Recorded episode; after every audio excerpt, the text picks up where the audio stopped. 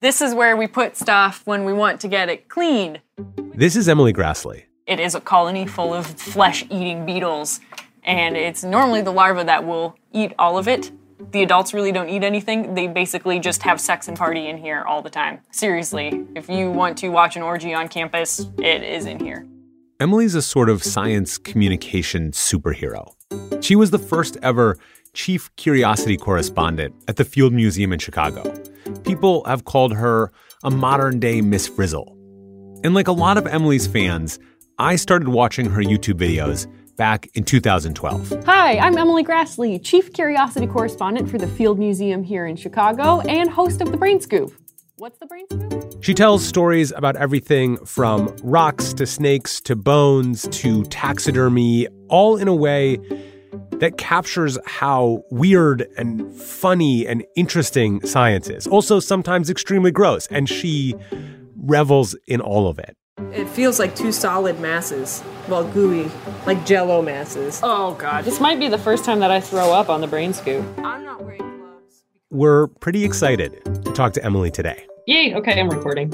I would expect nothing less, but she is wearing a t shirt covered in bug species all over it. It's extremely cool. I do love a bug. Hang on, I'm trying to see if I can recognize. I'm Dylan Thuras, and this is Atlas Obscura, a celebration of the world's strange, incredible, and wondrous places.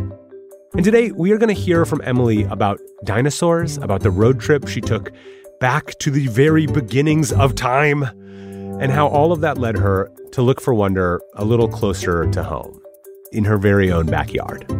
All of that is after this.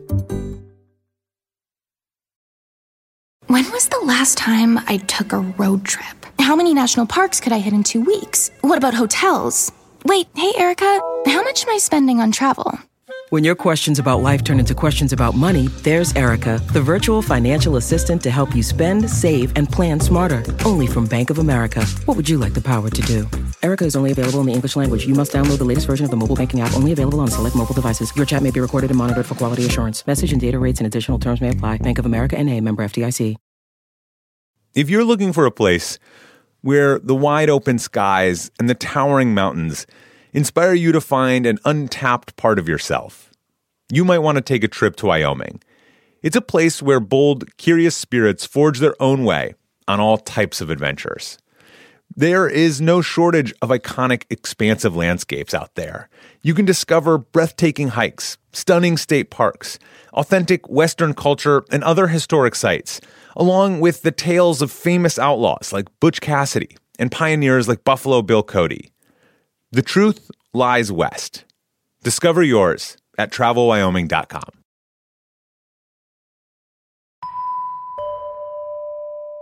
A couple of years ago, Emily Graslie embarked on this big new project. It was a trip she went on with PBS for a show called Prehistoric Road Trip. So I've headed back to the area where I grew up in the northern Great Plains on an epic road trip to rediscover our planet's past and then Earth's. One of the coolest things that we did the Royal Ontario Museum, based in Toronto, invited us to come out to a dig site. And honestly, they had no idea what they were going to find. And so we were out there and filming for a couple of hours while their team is gradually excavating the dirt around what was under the field jacket. And throughout the course of filming, we are uncovering the entire face of a triceratops. Yeah! Were you expecting to find this today? No. I was hoping we would find it. Yeah. And uh, You cannot make better television. It was it was absolutely mind blowing. It was you can see like the excitement from the scientists was palpable. We almost couldn't like our, it's like me right now. We couldn't even articulate just how special this is. Yeah. That we are the first people to see this animal in 66 million years. I mean the first people period, right? So That's that- amazing. It is amazing. The- I'm a little emotional right oh, now. me, me too. yeah. me too. Oh, it's awesome. Like, ugh. I feel like I could retire. I don't know what else I need to accomplish in my life. Yeah, that's like you hit the top marks. It's all downhill from here. Emily and the prehistoric road trip crew kept on trucking through Montana, South Dakota, and through millions of years of Earth history, She got to see fossils of stromatolites, thousands of fish fossils in a single rock outcropping. There's something that unlocks the nerd in the little kid in all of us when you start talking Mhm. about fossils and dinosaurs. Like honestly, who's listening to this right now without a smile on their face, thinking about when they were a kid? You know, it's it's it was just such a magical way to bring the public on this journey to see like science can be accessible in this way. And there are other nerds out there all over the place who want to talk about it with you too. Um, so I loved it. Yeah. This whole prehistoric road trip and video series were all an extension of Emily's previous work. She's most famous for her YouTube channel, Brain Scoop. She started that back when she was still just a volunteer at the Philip L. Wright Zoological Museum, and it later came with her when she went to the Field Museum in Chicago. Emily started the Brain Scoop channel back in 2012, and she spent the next 10 years bringing hundreds of thousands of viewers into the collections, the labs, the back rooms of the museums where she worked. She has a knack for pulling the wackiness and enthusiasm out of her fellow scientists, and her audience can feel it. I don't even think about the fact that I'm practically kissing this thing. Is like we said, we, that we don't cut the anal glands, right? If we do that, we're in serious trouble. In the splash zone. Yeah. The comment section of her videos are full of comments like this. This show is the reason I went back to school for a master's in museum studies and why I am pursuing the career that I secretly always wanted. Emily fills people with a love for science, but it's not actually something she herself grew up with. I think I could say I fell in love with science when I was 22 Huh. years old. like, Yeah. I had so many misconceptions about who scientists were and how they spent their time. You know, I don't know what I thought. I guess I just assumed everything interesting to learn about the world had already been done Hmm. or was being done by someone who didn't look anything like me. Emily actually went to college for art. She studied landscape painting at the University of Montana in Missoula. And so we're talking like the last semester of my senior year, I am working in the campus convenience store. And I have a colleague, a, a coworker there named also named Emily, and she was in the biology program. And I was scrolling Facebook one day and I see that she had uploaded a picture on her Facebook of and I'm just going to give a little disclaimer because this is kind of gross. But she had posted a picture of two severed wolf heads that were sitting on lunch trays on a lab table.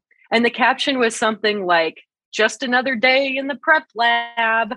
and I I remember I have the timestamp exactly. It was like November 15th, 2008 at 11:52 p.m. I left a comment that was like, "This is so cool." And that is the moment I fell in love with science. Emily begged her friend, also named Emily, to show her where she was doing this weird, incredibly interesting looking work.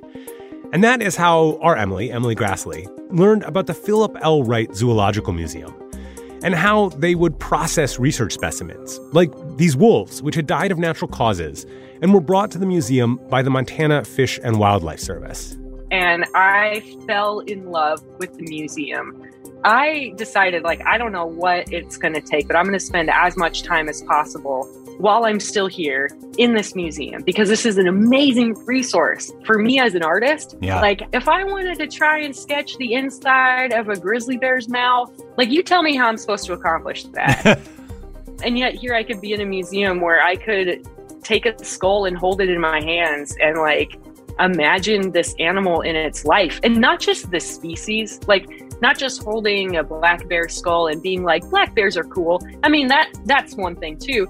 But the other thing is like wow this bear was collected in the 1920s Hmm. by a certain person. Why? What's the story around it? It is an actual individual with a beginning a middle and an end. So Emily started volunteering at the museum, and as she gave tours and got to know the specimens collection better, she developed a kind of special perspective on the museum and the science that was happening there. She had this knack for keying in on things that were particularly funny or whimsical, like, you know, these taxidermied birds on sticks. So you can pick them up. Birds on sticks. How do you keep them preserved? The ones dating before 1960s were preserved with arsenic. Highly effective for preserving the birds, not highly effective for preserving the curators. Oh, This scene is actually from her very first video.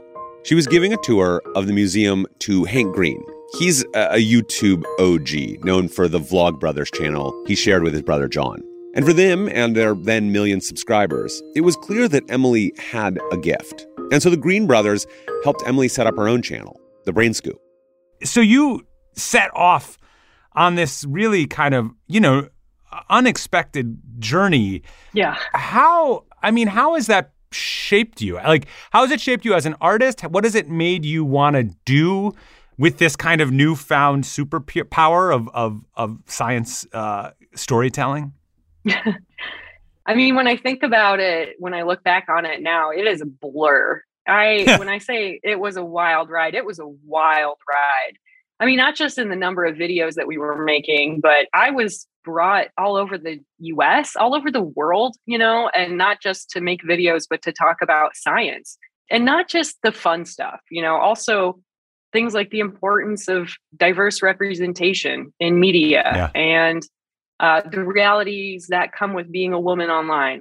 And so after a while, it became clear to me that I was never going to run out of content working at a place like the Field Museum. Yeah. Like it is, it, it, you would spend a billion lifetimes and still not even scratch the surface. And so it wasn't a matter of running out of ideas. Um, but I did run out of steam a little bit.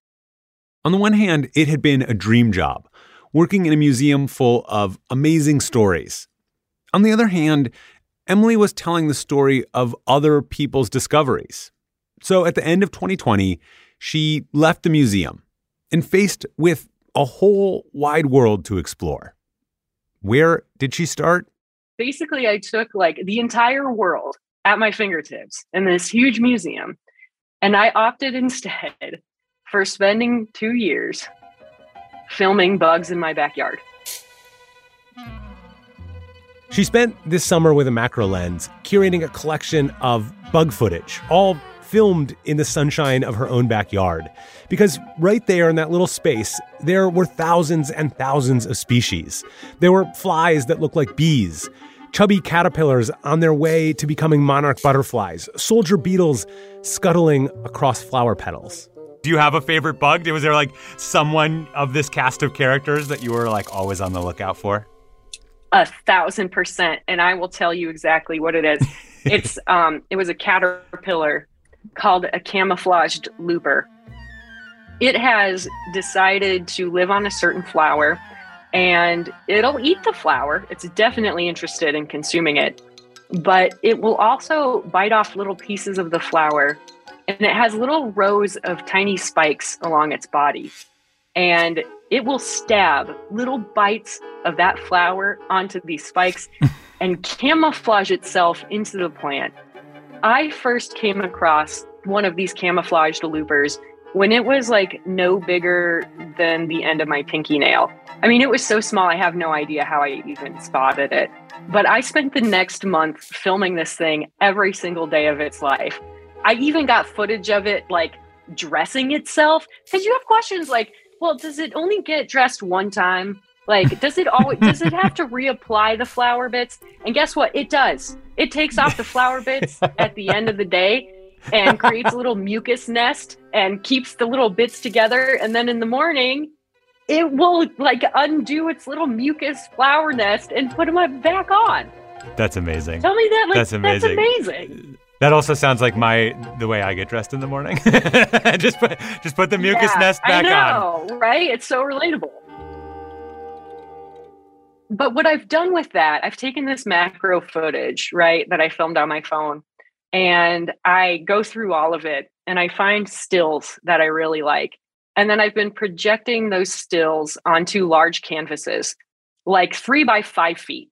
And then I'm making giant paintings of tiny, tiny bugs in order to force people to look at what I am seeing and to also be like, wow, that's cool. No matter where I am, no matter what I'm doing, I think that is my life's work in whatever way that it manifests, whether it's like in videos or on canvases or just me like yelling into the abyss in a field, being like, this is so cool, which is usually how I spend my time. um, but yeah, I'm just I'm just trying to spread some love for the bugs right now. Thanks so much to Emily Graslie for chatting with us today. If you want to see some of her bug videos, follow her on Twitter at EHMEE. She's also on YouTube, of course, just search Emily Graslie. Our podcast is a co production of Atlas Obscura and Witness Docs. This episode was produced by Sarah Wyman. It was edited by John Delore. The production team includes Doug Baldinger, Chris Naka, Camille Stanley, Willis Ryder Arnold, Manolo Morales, Baudelaire Seuss, Gianna Palmer, Tracy Samuelson, Casey Holford. This episode was sound designed and mixed by John Delore. And our theme and end credit music is by Sam Tyndall. I'm Dylan Thuras, wishing you all the wonder in the world. I will see you next time.